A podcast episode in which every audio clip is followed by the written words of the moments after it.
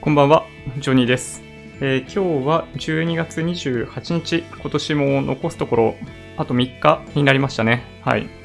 週末に投資信託の、まあ、パフォーマンスのチェックを行うのは2019年今日が最後になります。はい。あそうですね。はい。まあ、そんな感じでやっていこうかなと思います。で、今日はパフォーマンスチェックに加えて、えっ、とですね、昨日ちょっとお話ししていた、えーっとね、二重課税の問題？二重課税の問題というか、まあ問題ってわけじゃないんですけど、あの、投資信託にしても ETF にしても、まあ二重課税になっちゃってるみたいなお話、外国税控除の手続きがどうこうみたいな話のくだりが結構あったと思うんですけど、あの辺について、えっと、調べてあります。なので、えーそれについてもできればお伝えしたい。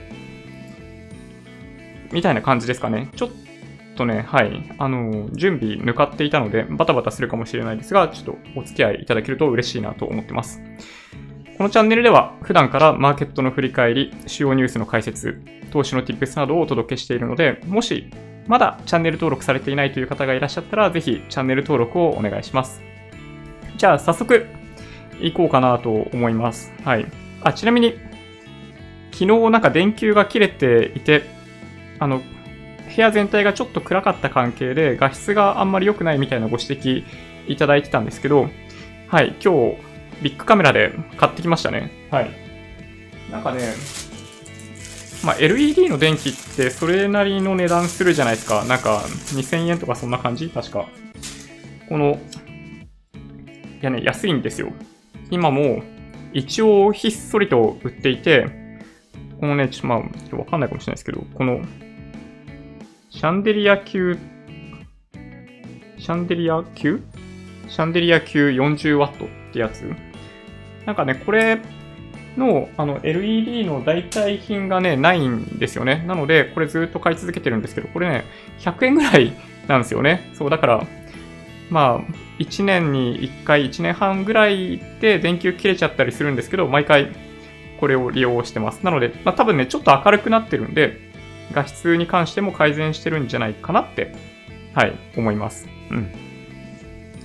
じゃあ、そんな感じで、えっ、と、そうですね、今日はどっから行こうかな。まあ、1年の振り返りみたいなところもあるので、一つ一つやっていこうかなと思ってます。まず最初に、えーお見せするのは、そうですね、SBI 証券の画面からちょっと見ていていただこうかなと思ってます。はい。なんか毎回毎回僕が、そのなんかチャートをお見せしてるじゃないですか。で、まあ、結構ご質問いただくんですよ。あれどうやって作ってるんですか？とか、あのーどっからデータ取ってるんですか？っていうご質問結構いただくので、まあ、さらっと皆さんご存知かもしれないんで、まあ、スルーしてもらっても構わないんですが、はい。それについて見ていこうかなと思ってます。これ今 SBI 証券の投資信託のタブをクリックしたところで、まあ何でもいいんですけど、あのどんな商品でも構わないんですが、まあ例えばランキングの、まあ、1位今回取り上げてみましょうか。あ SBI としてはなんかちょっとおめでたいですね。SBI バンガード S&P500 インデックスが、はい、2週連続で販売金額ランキング1位になってる。まあ例えば、この商品のデータが欲しいってなった場合は、この投資信託のページに降りてきて、で、このなんかチャートって出てると思うんですけど、この下に基準価格推移っていうところがあって、この画面上だと直近の5営業日ぐらいのデータが出てるわけなんですけど、過去データっていうのがね、あるんですよ。で、ここポチッと言っていただくと、あの、この商品が蘇生されたタイミングからのすべての基準価格がここでゲットできます。ダウンロードできるんで、えっ、とですね、この商品は11月の、あの、まあ、下旬に蘇生されたので、11月28日からのデータになっているわけですけど、まあ、ここから CSV ダウンロードをポチッとやっていただけると CSV ファイル取り出せるんで、それを Excel ファイルだったり何だったりっていうのに貼り付けていただければ完璧です。はい。あとは、あの、皆さん普段からもしかしたらお使いの Excel とかで処理をしてもらえれば、なんか、例えば購入しようと思っている2つの商品があったときに、両方ともダウンロードして、あの、チャートを作ってどうなのかっていうのをなんか改めて確認するみたいなものは非常に良いやり方だと思うので、まあ、ぜひ、まあ、お試しくださいというとこですね。はい。じゃあちょっとね、ランキングから行ってみましょうか。はい。先週1週間、先週今週っていうのかな？うん。販売金額ランキングですね。今お話ししたように SBI バンガード S&P500 インデックスファンドが1位になっていて、蘇生されて1ヶ月以上が、以上？まあ、約1ヶ月 ?1 ヶ月かな？うん、経ったわけですけど、基準価格、ん ?2 ヶ月ぐらい経ったかな？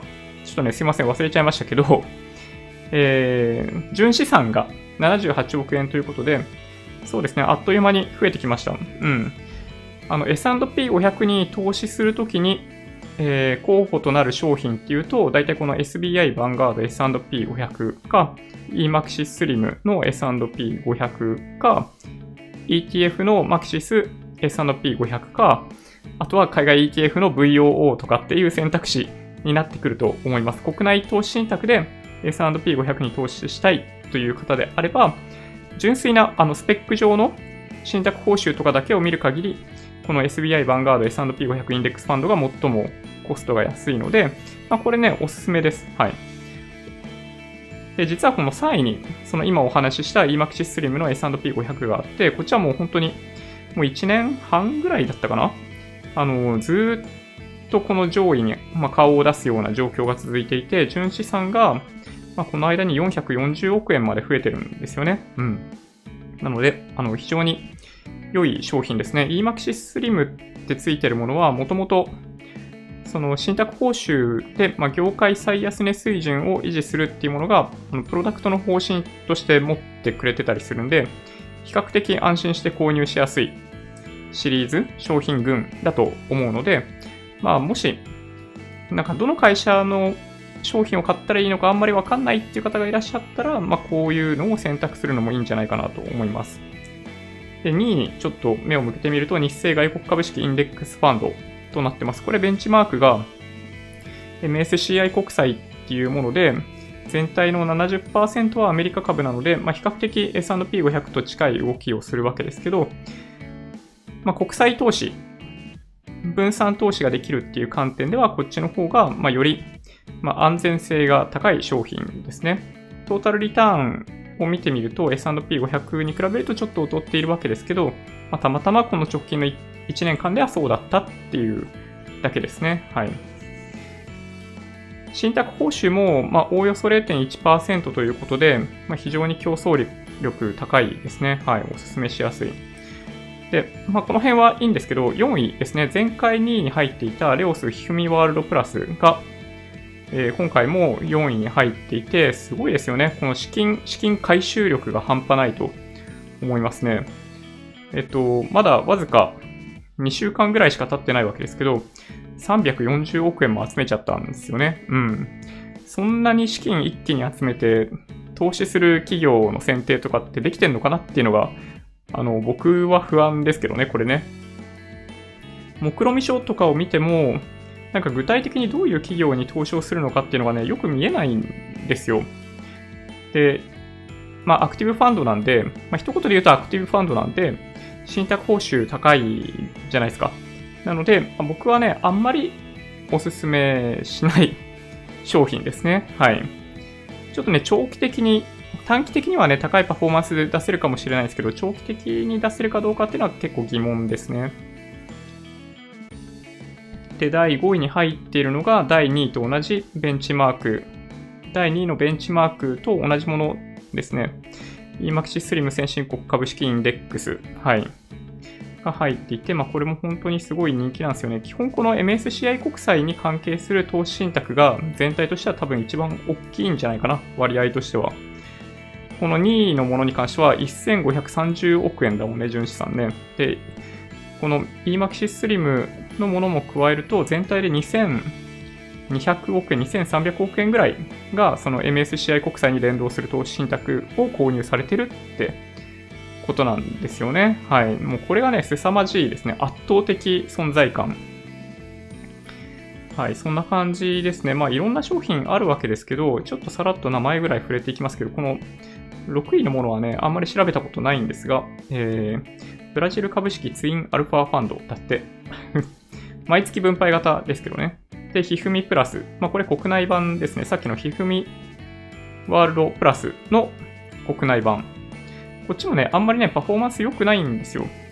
あの、ひふみプラスがパフォーマンス直近で良くなくなってきてるんで、ひふみワールドプラスが同じように、ものすごい資金を集めるとはあんま思ってなかったんですけど、まあ、ただそれでも結構買われてるんですよね。うん。まあ、認知がされているということの理由が一番大きいのかもしれない。はい。で、ブルベアファンドが入ってたり、まあ、J リートが入ってたり、またベアですね。えー、MHAM 新興成長株オープンみたいなものも入ってたり、日経225が入ってたり、J リート戦略ファンド、えー、8時産均等型バランスファンドですね。で全米株式インデックスでしょ ?VTI ですね。えっと、全世界株式オールカントリーとか、まあこういうのがまあ、ポロポロポロポロとはい、並んでいる感じです。しばらく結構人気になっていたグローバル3倍3分法ファンドが20位になってますね。直近で、まあ、その債券が、まあ、今一つ上昇していないみたいなのもあって、やや人気に陰りが、みたいなことを、なんか誰かがおっしゃってたような気がします。はい。そうですね、こんな感じですね。これね、1年間の販売金額ランキングとかが見れたら結構面白いのになって思ったんですけど、ちょっとさすがにそういう機能はないみたいですね。はい。うん、ちょっとね、残念。しょうがないかな。うん。まあ、月間とかに変えてみても基本的な、えー、顔ぶれは変わらないですね。はい。まあ、今年1年間で見てみると、まあ、米国株投資ですかね。うん。多分一番フォーカスされたのはやっぱり米国株投資だと思いますね。ずっと高いパフォーマンスを、ま出してきていたので、まあ、リーマンショック以降の伸びが凄まじいわけですけど、まあそろそろ厳しいんじゃないかと言われながらも今年もかなり高い伸びを示したっていうのが、まあ、人気の、ま秘訣でもあり、まあ、実際に、ま上昇もしちゃった感じですよね。はい。そんな感じでした。うん。で、まあ、これら、これらの商品っていうわけではないんですけど、えっ、ー、と、いつもご紹介している、えー、主要な投資信託というものがあって、まあ、ベンチマークと商品それぞれまあ、表を用意しているわけですけど、まあ、主要なベンチマーク、まあ、僕の場合ですよ。これあくまで僕はこういう枠組みで、あのー、商品を分類してますっていうだけなんですけど、まあ、僕は縦に地域、横に種類で分けてるんですね。なので、縦方向でいくと、全世界先進国、日本、新興国っていう風に分かれていて、横軸、種類でいくと株式、債券、不動産っていう風に分かれていて、まあ、12個の、あの、マスに分かれてますと。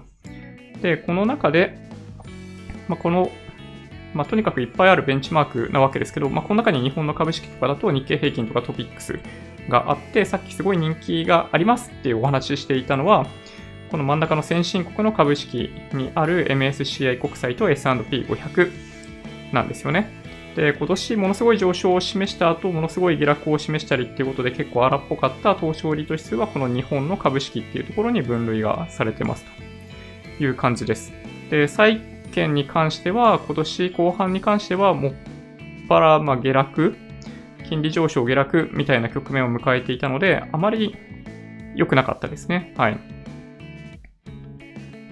で、実際に、あの、この12個の、なんだろう、セル枠なんだろうな、このテーブル上に あの、僕が調べている投資信託の商品の一覧っていうものが乗っかっていて、まあ、おおよそ20個ぐらいあるわけですけど、ま、これらの基準価格を先ほど SBI のサイトでお見せしていたようにデータを取得して、まあ、僕が使ってるのは Excel じゃないんですけど、あの、Office 使うライセンス持ってないんで、Apple の Numbers ってやつで作ってるわけですけど、まあ、これらのチャートっていうものを作成してますと。いうことですね。はい。で、まあ、そのね、チャートがね、えっ、ー、と、まあ、いつもね、まあ、ちっちゃいので見てらんない感じかもしれないんですが、はい。これが1年間のチャートですね。1月4日からです。はい。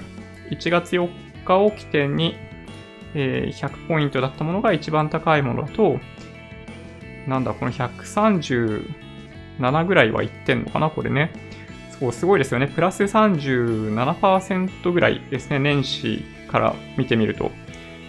で、この高いプラス37%みたいな伸びを示しているものが何かっていうと、S&P500 ですね。はい。で、これね、あの、基準価格なので、指数そのものよりも高い伸びを示してますね。まあ、理由は簡単で配当が含まれているからです。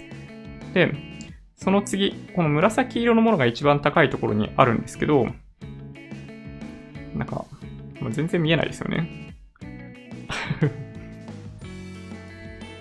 2番目のこのなんかグレーの三角のものが何かっていうと、楽天の全米株式 VTI のことですね。もともと S&P500 と、あの、VTI ってなんだっけ ?FTSE のアメリカのなんか、インデックスなんですけど、まあ、ちょっとカバレッジが違うんですよ。あの、楽天の全米株式 VTI の方が、まあ、カバレッジ広くって、S&P500 は主要500社なので、比較的大きいところばっかりなんですけど、この楽天の VTI、その全米株式に関しては小型株まで含まれるようなインデックスになってるんですけど、まあ大体いつもね、あの比較対象として言われますね。ほとんど同じような動きをするので、まあどちらに投資するのもいいんじゃないかなと思う、あの、米国株投資を行うならね。二つともものすごい高い伸びを示していたっていうのが2019年でした。はい。まあ本当ね、なんか、まあ、いい年だったと思いますね。ちなみにね、あの上の方から見ていくと、次に入ってくるのが、あの先進国株式なので、MSCI 国債ですね。まあ、この辺、買ってる方多いですよね、きっとね。で、その次は、えっと、これどっちかな？全世界株式除く日本かな？これ。あれ？これなんか2つ同じものがあってどっちかわかんねえな。ちょっと待ってください。えー、っと、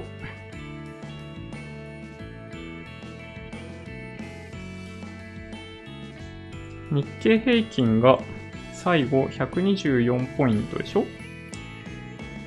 で、全世界株式えー、EMAX スリム、えー、全世界株式除く日本が132ポイントか。こっちは上ですね。だからね。うん。なるほど。なんかまあこれだけでいいっちゃいいのかからね。本当はね。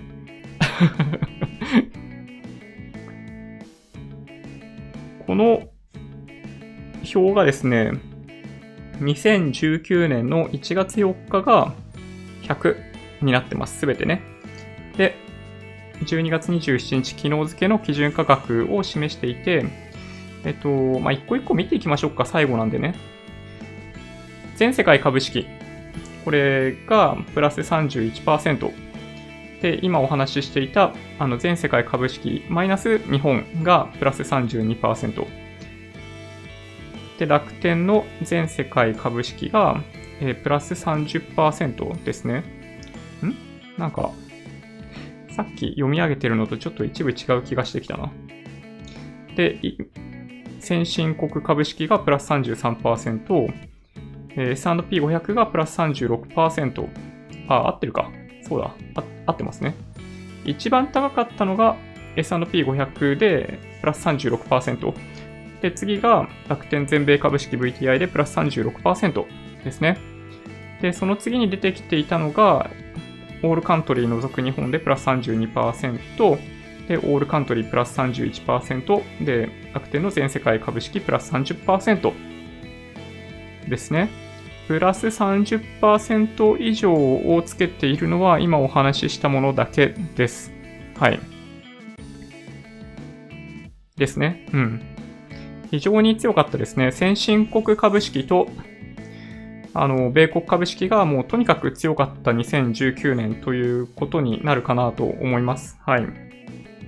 そうですね。めちゃめちゃ強かったですね。こうやって見てみるとね。うん。なんか特徴も何もないって感じですね。うん。でちなみに日本がどうだったかっていくと、日経平均がプラス24%、トピックスがプラス20%でしたね。で、新興国に目を移してみると、えー、プラス21%、プラス23%、EMAXI スリムと SBI の新興国株式ですけど、まあ、という風になってますね。ほ、ほぼ日本と同じでした。はい。ちょっとね、これ物足りないですよね。新興国株式に投資をしていた人からすると、まあ、ちょっと物足りない結果かもしれないですね。で、債券に目を移してみると、えー、日清外国債券、プラス7%、先進国債券、プラス7%、えー、国内債券、えっと、ゼロですね。プラス1%未満。はい。で新興国債券が、まあ、比較的上がっていて、プラス13%。で、今度、リートに目を移してってみると、えグローバルリート、日清グローバルリート、プラス25%。EMAXIS 米国リート、プラス25%。iFree 外国リート、プラス26%。日清 J リート、最終的にはこうなっちゃったんですね。プラス26%。一時期ね、すごい高かったんですけどね。で、新興国リートがプラス12%ということになってます。これが2019年の、まあ、1日後あるわけですけど、はい。結果ですね。はい。そんな感じでした。あのまあね、あの、チャート、まあちょっとね、これ、見てわかるかどうかと言われると、うん、かなり微妙な感じもするんですけど、えっと、夏にかけてですね、特徴的だったのは債券の動きですね。債券非常に上昇しました。逆イールドっていう話題が本当にいろんなニュースで取り上げられていた時期があったわけですけど、あれがピークですね。債券のバブル状態だったタイミング。で、まあ株にすると最もまあ、最悪だったとこですね。まあ、そこから株は、まあ、株と債券の立場が、まあ、ガラッと入れ替わって急上昇ですね、株はね。そんな感じでした。はい。新興国についても、まあ、軒並み調子悪かったんですよ。秋口というか、11月ぐらいまで調子悪かったんですけど、直近で実は新興国も伸ば伸びていて、まあ、だいぶ、なんかマシって言ったら良くないかもしれないですけど、マシな状態になってきたかなと思いますね。はい。そんな感じでしょうかね。2019年1年間のチャートで見てみた時の僕の印象としてはそんな感じですね。はい。半年間とかで見てみるとそうですね。まあ、株の下落が一時期すごいですからね。うん。まあ、それとやっぱ非常によくわかりやすいのは、この一番上にある J リートのね、この動きの荒っぽさですよね。うん。一時期はね、圧倒的な強い、ダントツ1位を走ってたわけですけど、はい。まあ、逃げ切れなかった感じですね。これ完全にね。途中で意気消沈。ちょ、リートはもしかしたら、2020年は厳しい年になるかもしれないなという感じもあります。で直近3ヶ月ぐらいになってくると、まあ、新興国の上昇が結構激しくって、まあ、債券は弱いですね。はい。そうですね。まあ大体そんな感じかな。その後、直近3ヶ月以降、今日までの動きはそんなに変わってないですね。はい。うん。そんな感じでしょうかね。うん。まあというわけで、まあ、2019年、まあ投資信託のパフォーマンスを、まああえで総括するとしたら、まあ、夏までは債券バブってたねっていうお話と、そこから立場が入れ替わって、あの、株がとにかく上昇したと。先進国の株、中アメリカ中心ですね。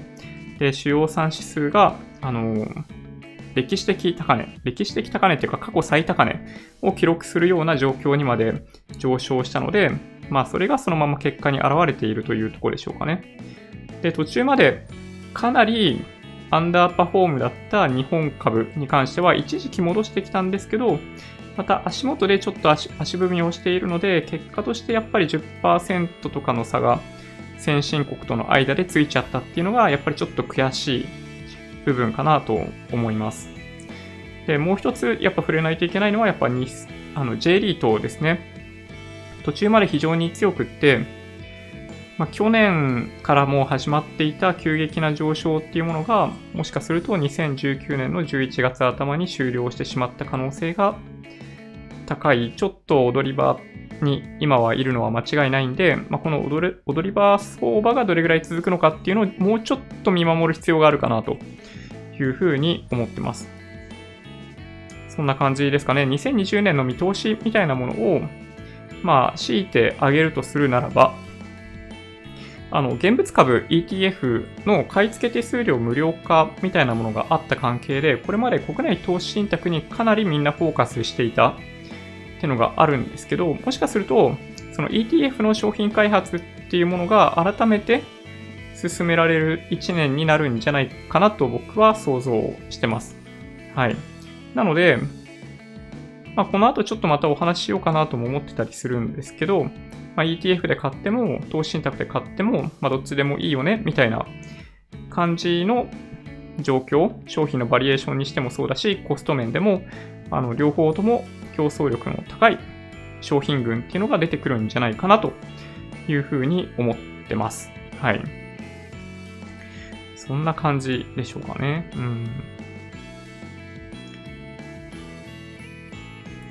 まあね、ほんとね、あの、まあ4年に一度の大統領選が来年あるわけですけど、まあ大統領選の前年度って、まあ毎回強いんですよ、マーケットはね。なので、まあもともと非常に強くなることがある程度予測されていたわけですけど、2018年は年末にかけて非常に暗かった。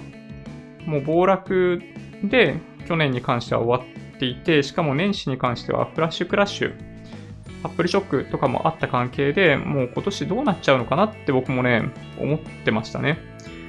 あの、通常の大統領であれば、まあ、株高やるかもしれないけど、なんかトランプさんだから本当に今年おかしい年になってもおかしくないなと思って、あの、僕は本当ワーストケースでは1万6000円台まであの落ち込むみたいなことも、まあ、一瞬考えたんですけど、あの、まあ、見事にリバウンドしてくれましたね。うん。結果としては、まあ、年足長い陽線になっているので、まあ、良かった年なのかもしれないですね。はい。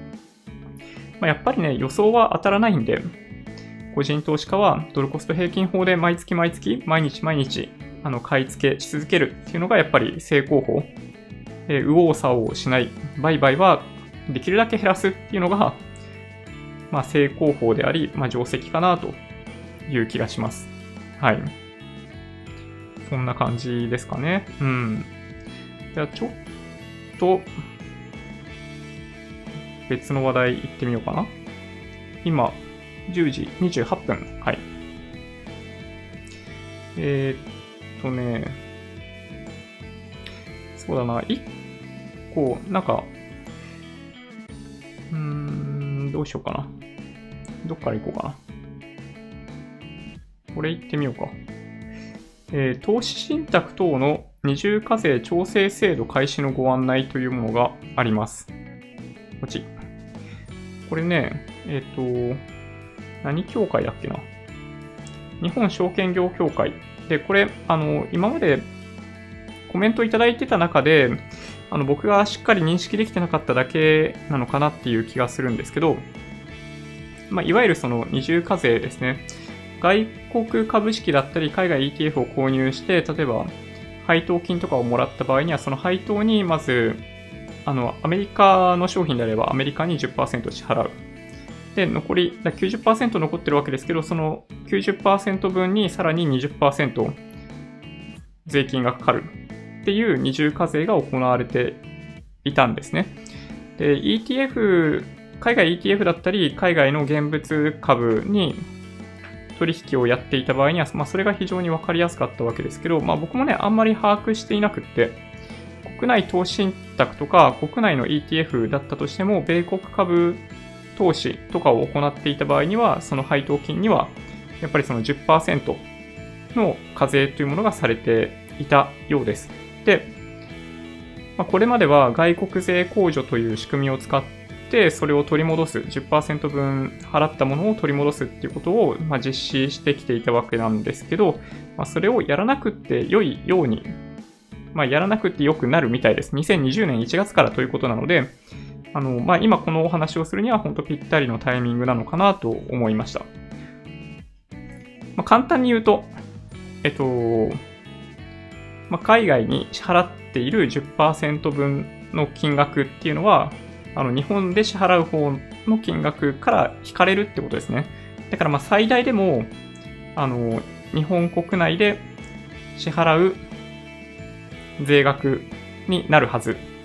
あの、アメリカに投資している場合はね、あの、ちょっとね、これ、まあ、わかりにくいんですけど、これなんか、まあ、見えますかね。一番左に外国株式があって、まあ、例えば、まあ、配当が入ってきますよね。で、100円配当をもらった場合に、そのうち、あの、米国株だったりすると10%取られるわけですよ。で配当金100円に対して、まあ、10円10%分取られて、残り90ですよね。で、それがさらに、あの、手元に入ってくる際には、日本国内に納めなければいけない税金20%分を支払わないといけないんで、えっと、90円の 20%18 円分。なので、えっと、72円。100円だったものが72円になっちゃう。ですよね。まあ、これが、なので二重課税だよねっていうのが問題でした。はい。で、まあ、これが、なので、あの、外国に払っている10円分は、まあ、国内で18円払う際に10円分引くよってことですね。簡単、シンプルに言うとそういうお話。はい。これちょっとね、わかりにくい。あの、細かく見ていくとわかりにくいんですよ。あの、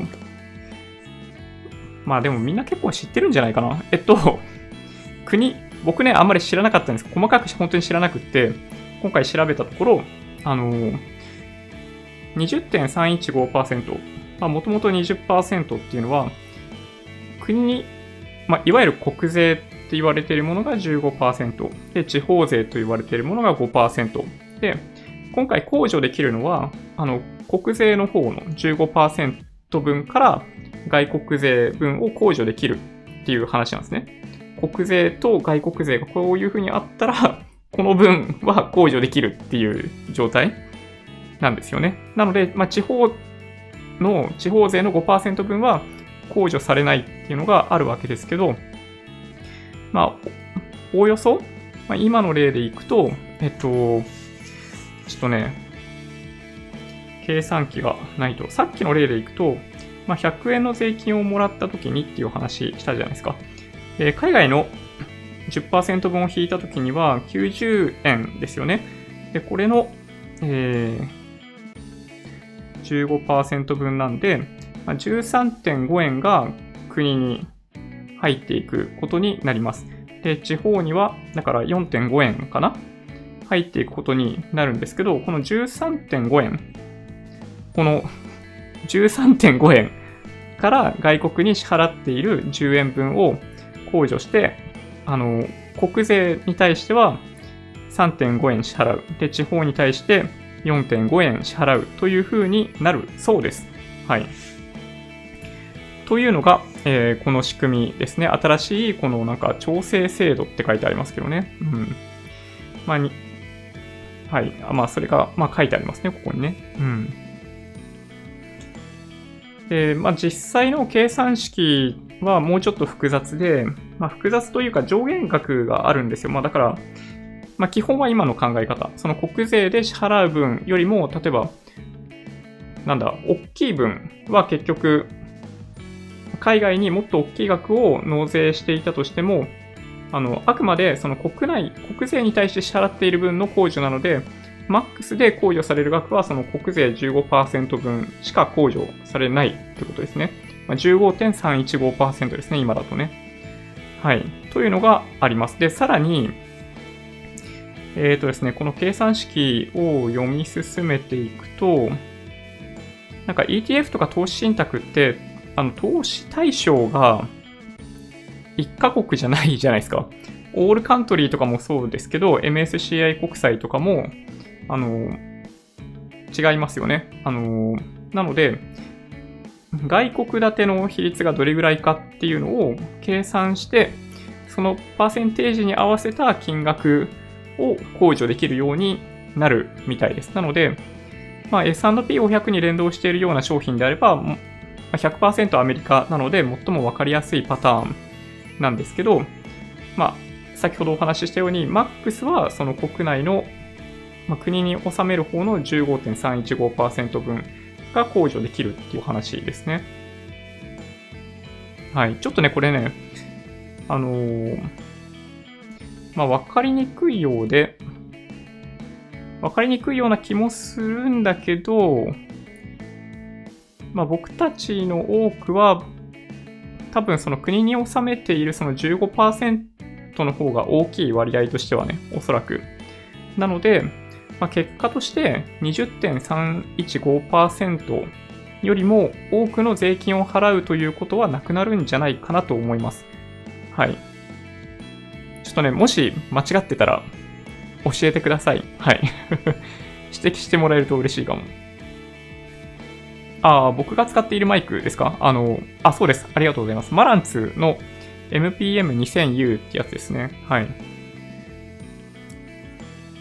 この二重課税調整の計算方法、結構わかりにくいですけど、なんかこの説明も結構わかりにくいですけどね。うん。一応ね、読んでみました。軽くね。で、注意点があるんですよ。で、どこだったかな？注意点はですね、あった。このね、二重課税調整措置の対象っていうところにあるんですけど、あの、まあ、今のお話を、まあ、理解していただいてれば、あの、ここを気をつけなくても大丈夫というか、多分大丈夫だと思うんですけど、あくまでその、国税分が非課税じゃないな、その国税分が控除されるっていうことなんで、国税分が入っていないような場合には何も控除されないんですよ。今パッと多分何個か思い浮かびましたよね。例えば、イデコ、ニーサ、この辺のものは、あの、もともと非課税になってるじゃないですか。その分って。なので、あの、払わないとダメです。はい。残念ながら。まあ、というのがあるので、ここは注意しないといけないですよってことなんですよね。うん。まあ、らしいです。はい。ね、なんかすごい悩ましいですね。だからに、NISA とかで まあ、海外の株式とか購入していると、まあ、国内は非課税だけど、やっぱりその海外に関しては10%分取られるっていうことだというふうに理解しました。うん。合ってますかね？合ってるかな？うん。ちょっと間違ってたらごめんね。あの、なんかね、まだね、一個ちょっと僕ね、理解しきれていない部分が実はあって、それが何かっていうと、えっと、例えば ETF 買って、まあそれ国内でも海外でも、だからもはや一緒だなと思ってるんですね。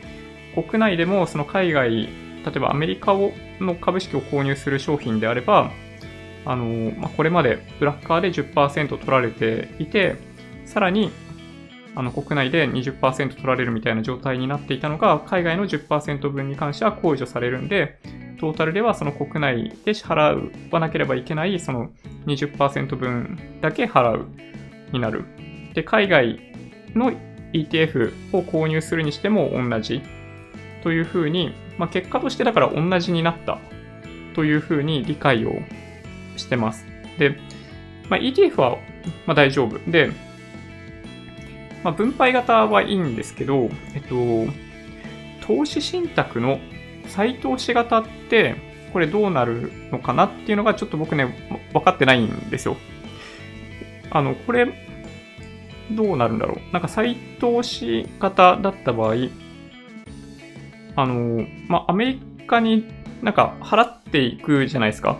その再投資して、裏側で再投資しているだけなんで、毎年毎年その配当金がファンド内に入ってくる。で、そのファンド内で再投資を行う。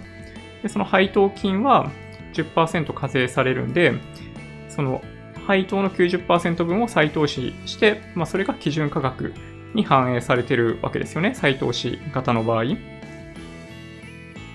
これが、例えば、どっかのタイミングで、その投資信託を売却するってなった時に、なんだろう、その、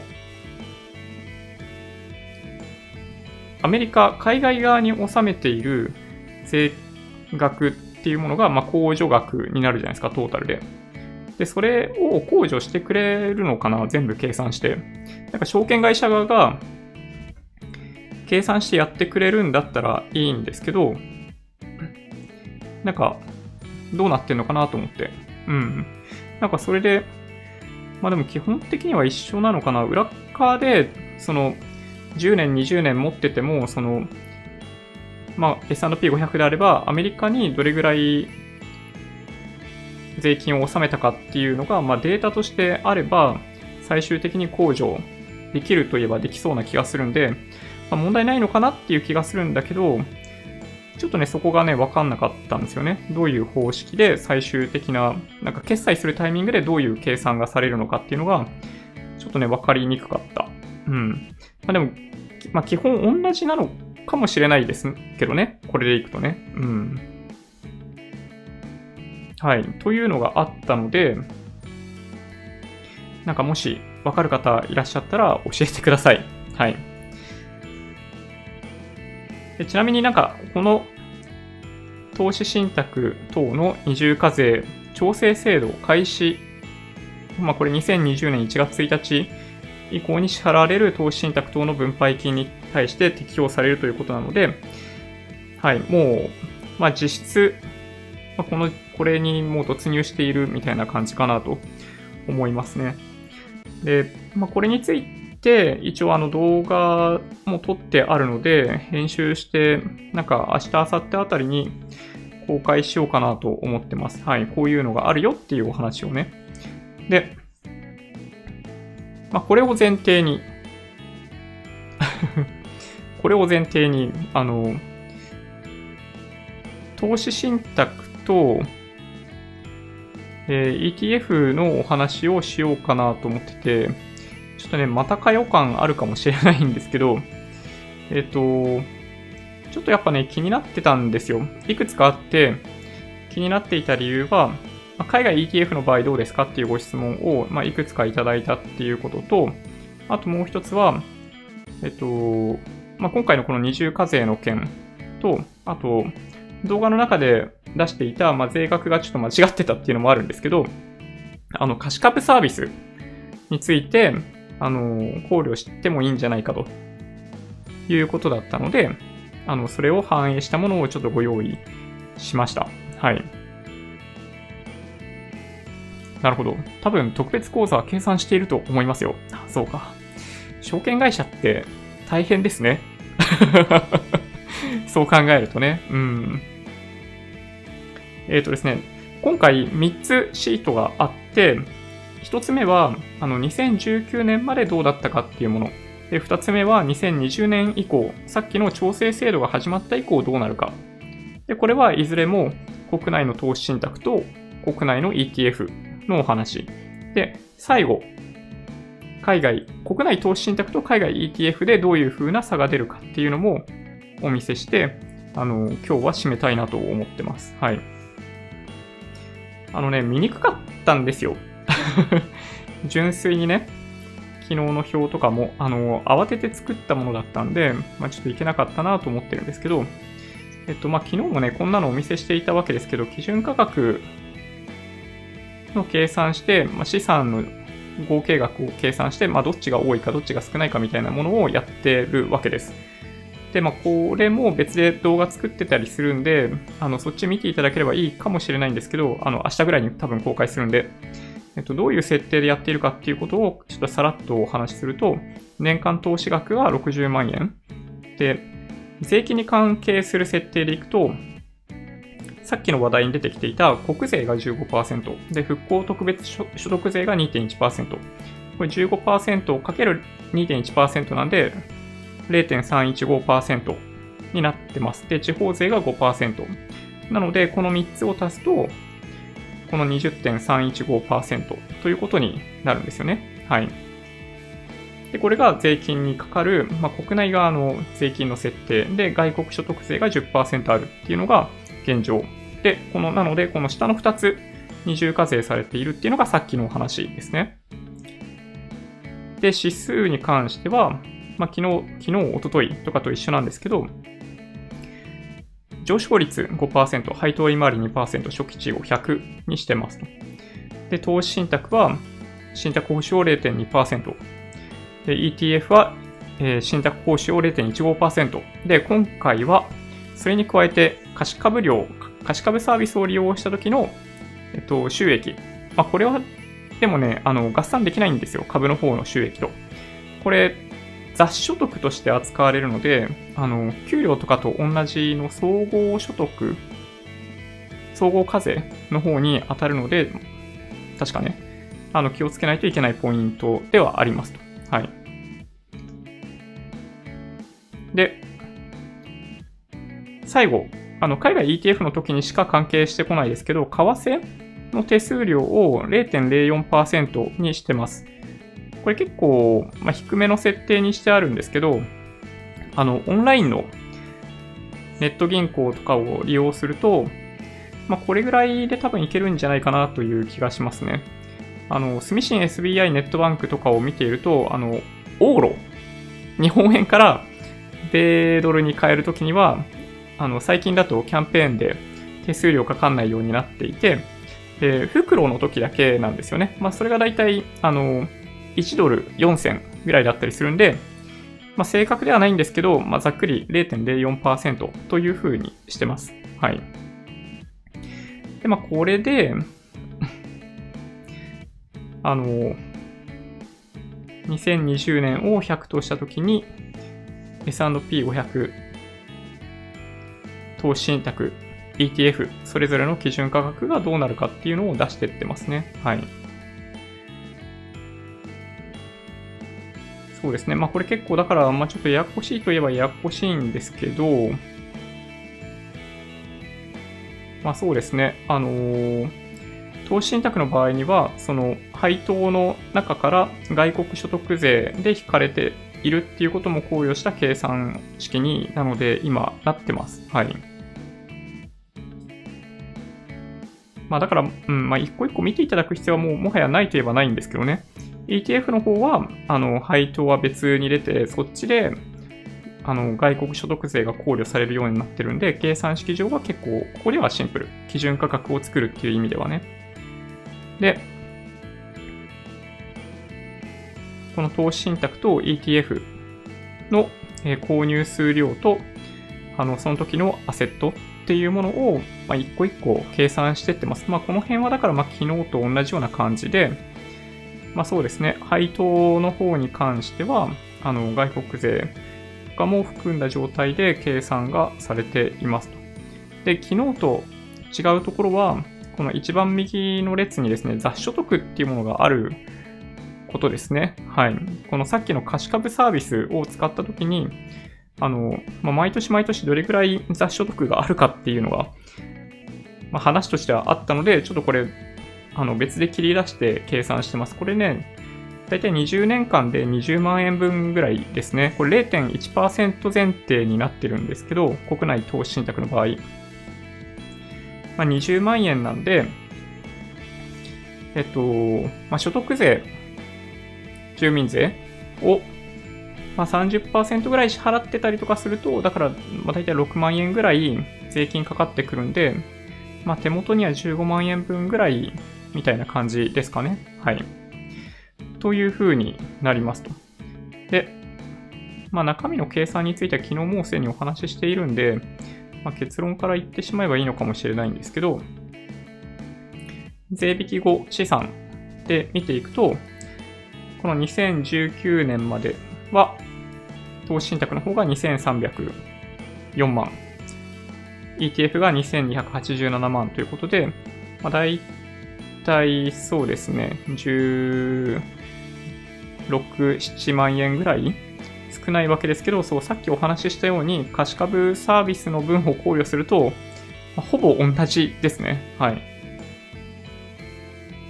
で、実は、えー、その、さっきの調整制度、外国税の調整制度が始まった時のシミュレーションっていうのは、まあ、実はものすごいシンプルで、えっとまあ、今回のケース、アメリカを想定していると、まあ、外国税、外国所得税ゼロにすればいいだけなんですよね、計算上は。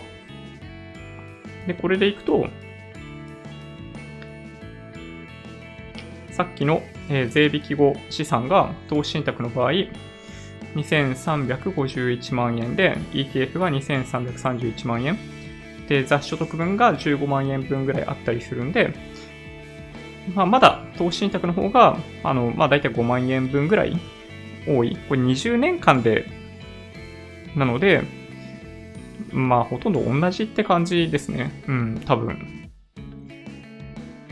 合ってるかな。で、海外 ETF にしてみると、まあ、ちょっと事情は変わってきて、まあ、どの辺の数値が変わってくるかっていうと、VOO を想定しているわけですけど、信託報酬が0.03%、で、貸し株料を0.01%にしているだけです。はい。まあ、これで他の箇所は全部同じかな？国内の投資信託の方は計算上全く同じにしてあります。で、そうすると、この税引き後資産が投資信託の方は2351万円で、えっ、ー、と、海外 ETF の方は2358万円。で、貸し株サービスによる雑所得分が、あのー、0.01%なんで、だいたい2万円ぐらいなんですよ。なので、まあ、海外 ETF だったりすると20年間かけて、まあ、大体まあそうですね、8万円ぐらい海外 ETF の方が多くなるみたいな感じの計算に なるかなと思ってます。はい。あの、どうぞ、あの、今、突っ込みタイムです。はい。あの、この内容を大きく間違ってたら、あの、撮影した動画撮り直すことになるんで ちょっとね、ご指摘いただけると非常に嬉しいですね。はい。なんか気になっった箇所あります？ちょっと分かりにくい部分あるかな？どうなんだろう？なんかね、まずね、まあ、まず1点目はこれですよね。この二重課税調整制度によって支払わなければいけない税額っていうものが、あの、海外 ETF だったとしても、国内 ETF だったとしても、まあ、おそらく同じになるし、えっ、ー、と、投資信託とかで裏側で課税されていた部分っていうものが、あのー、まあ、控除、まあ、その金額分最終的に控除されることになるんで、えっ、ー、と、まあ、メリットとしてはやっぱ結構あるんじゃないかなというとこですね。はい。まあ、という計算をしてみたんですがいかがでしょうね。うん。まあだから、うん。まあ一個一個、ね、深掘りして確認する必要性はないのかもしれないんですよ。あの、この3つのパターン、2019年までのパターンと2020年以降のパターンで、あとは海外 ETF で購入した場合のパターンっていうのを書いたわけですけど、まあね、まあどれもあんま変わんないですよ。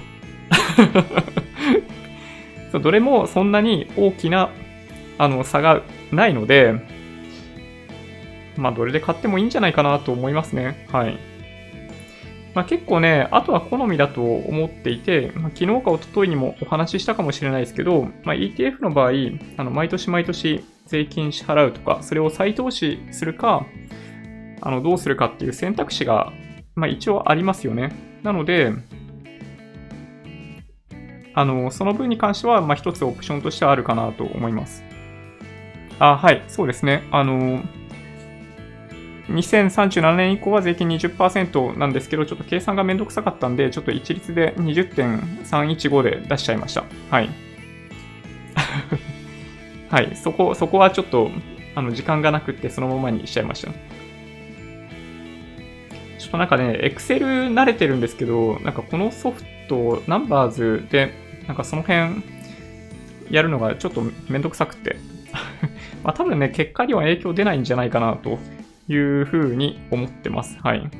あの、数字上の変化はありますよ。数字上の変化はあるんですけど、えっと、まあ、どっちが良さそうなのかっていうジャッジをするっていう意味では、まあ、多分影響ないんじゃないかなと思っているので、えー、今回はその、まあ、特別、復興特別所得税分が2038年からかな？はなくなるんですけど、えっと、除外してます。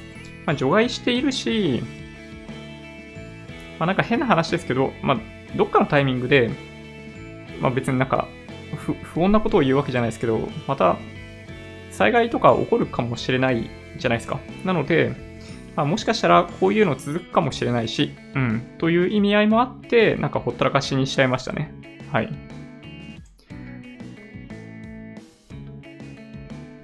どうかな？はい。まあ、もしね、あの、わかんないことあったら、ちょっとね、ガンガン聞いてもらえると嬉しいかも。なんか、キーワード一個一個取っても、ちょっとよくわかんないとかあるかもしれないなと思ってます。僕もね、まあ、確認しながらやったつもりではあるんですけど、うん。あそこかな。ETF はリアルタイムで売却してしまうんで、えー、暴落が急に来ないかと日中の株価が気になってしょうがない。ああ、それはメリットでもあり、デメリットでもあるみたいな 感じですよね。うん。まあね、投資信託はね、そういう意味では、まあ、怖いっちゃ怖いんですよ。あの、値段がどこまで動くかわかんない。指を加えて見ていないといけないっていうのはあるんで、投資信託はそれがちょっと、まあ、デメリットだったりするかなって思うところはありますね。うん。まあでもね、難しいですね。ETF は、ま、金額指定できないし、あの、結局口数で購入することしかできない。で、マーケットメーカーとかがいて、あの、値段が大きくずれることはないにしても、うん、なんかね、ちょっと怖いですね。大きな金額をまとめて買おうとしたときに、価格がどういう風に動くのかっていうのが、ちょっとね、正直よくわかんないですね。まあ、あの、寄り付きであの、成り行き買いするとか、するとかね。あの、そういうことをやっとけば、なんかあんまりそういうリスクはないのかもしれないんですけど、なんかね、あの、ザラバ中にドカッと買ったりとかしたときに、ちゃんとなんかマーケットメーカーがなんか機能するのかどうかっていうのをなんか見てんの怖いですよね。うん。もしかしたら銘柄によっては、もともとマーケットメーカー機能しないような銘柄とかもあったりするとかどうなんだろう。ちょっと ETF 詳しい方いらっしゃったら嬉しいんですけど、あの、毎日売買代金上位にあの名前が出てくるような ETF だったら流動性高いんで問題ないと思うんですけど、そうじゃないやつはちょっと怖いですね。うん。投資信託でも利確しなくても税金取られてます。えっと、外国所得税のことですかね。外国所得税に関しては毎年毎年、えっと、取っていってますね。うん。という計算にしています。えっ、ー、とですね。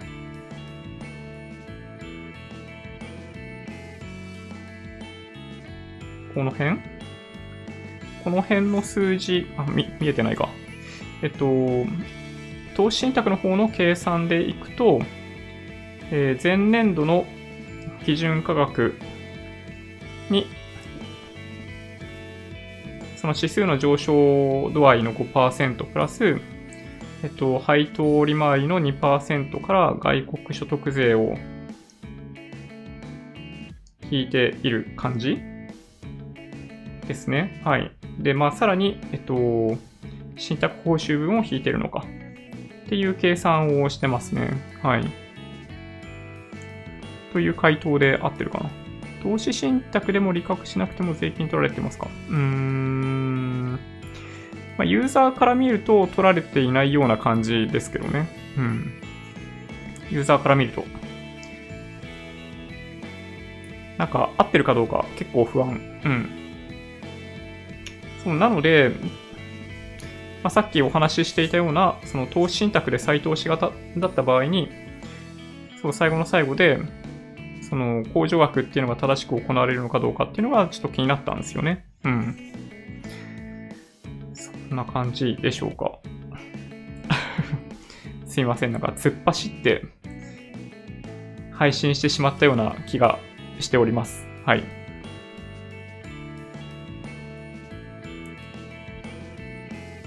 ちょっとね、なかなか、あの、回答できていない部分があるんですが、本当に、あの、皆さん、回答していただいたりとかしていて、本当に助かります。はい。そんな感じで、いいのかな？うん。えっと、明日かな？多分、その明日に、今のその、お見せしていた、投資信託と ETF、海外 ETF の話。と、もう一つ、その、なんだっけ、なんちゃら調整制度。えー、二重課税調整制度。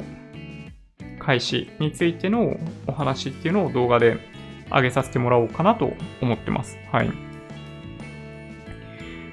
れ信託報酬の中に入ってる感じですか？えっと、信託報酬、あ、いや、えっと、2%分のになってるんですけど、そっから10%引いたものしか増やしてってない感じですね、基準価格を。という計算の仕方。どうなんだろう。ちょっとね、ああ、そっか。でももしかしたら、ちょっとね、よくわかんないな。あの、信託報酬と実際のコストって、まあ、大体0.1%ぐらいズレがあるじゃないですか。あの商品によって違うんですけど、その中に、その外国所得税って入ってんのかな？どうなんだろうね。なんかわかんないな。ちょっと証券会社の人に聞いてみるしかないね。うん。はい。そんな感じでしょうかね。はい。まあ、今年、まあ、投資信託、本当に、まあ、流行っていて、投資信託というか、そのインデックス投資、ものすごい人気になっているんで、まあ、商品開発もかなり行われて、ね、あの ETF よりも下手すると安い信託報酬みたいな状況になりつつあるんで、まあ、来年以降もおそらく個人投資家のメインの投資先っていうのは投資信託になっていくんじゃないかなというふうに思ったりしてます。はい。まあ多分ね、現実的にはそんな感じじゃないかなと思いますね。まあとにかく ETF の場合手がかかるんで、まあ基本的には、まあ、あんまりおすすめはしないですね。あの、いいコメントをいただいてたんですけど、まあなんとなく ETF は自作 PC みたいな感じうん。なんかね、それわかる気がしますね。投資信託は、あの、完成品メーカーの製品を購入しているような感じ。感覚的にはね。それがまあ確かに合ってるなという気がするんで、まあ基本的には投資信託をお勧めしていこうかなと思ってます。今後もね。はい。じゃあそんな感じで終わりにしようかな。うん。じゃあまあ今日は、えっと、投資信託のパフォーマンスチェックみたいなものを中心にお届けしました。2019年最後になると思うので、このトピックに関しては、えっと、新年は、そうですね、あの、ん ?3 日から？マーケット開くんだっけ ?3 日じゃないか ?4 日かな？違うね、4、5がでも土日なのか。6日 ?6 日から始まるのかな？なので、そうですね、まあ1週間来週はなくって、2週間後に再び、また再び、投資信託のパフォーマンスチェックみたいなお話ができるかなと思ってたりします。はい。僕の認識では、えー、信託手数料の中に入っていると思ってましたが、もしそうなら、信託と ETF でもっと差が出ると思うんですが、えっと、信託報酬の中には入ってないと思うんですよね。信託報酬の中に入ってないと思うんですけど、最終的なそのコストの中には入ってるんじゃないかなという気がするので、うん、ちょっと証券会社の人に今度聞いてみようかな。うん。はい。そんな感じでいこうと思います。はい。残り2019年3日間、ちょっとね、できるだけのことをやって終わりにしたいと思います。はい。じゃあ、Twitter、Instagram のアカウントもあるんで、もしよろしければフォローお願いします。音声だけで大丈夫っていう方は、ポッドキャストもあるんで、そちらをサブスクライブお願いします。もし今日の動画が良かったって方は、ぜひチャンネル登録を、じゃない、高評価ボタンをお願いします。合わせてチャンネル登録していただけると嬉しいです。それでは、ご視聴ありがとうございました。バイバイ。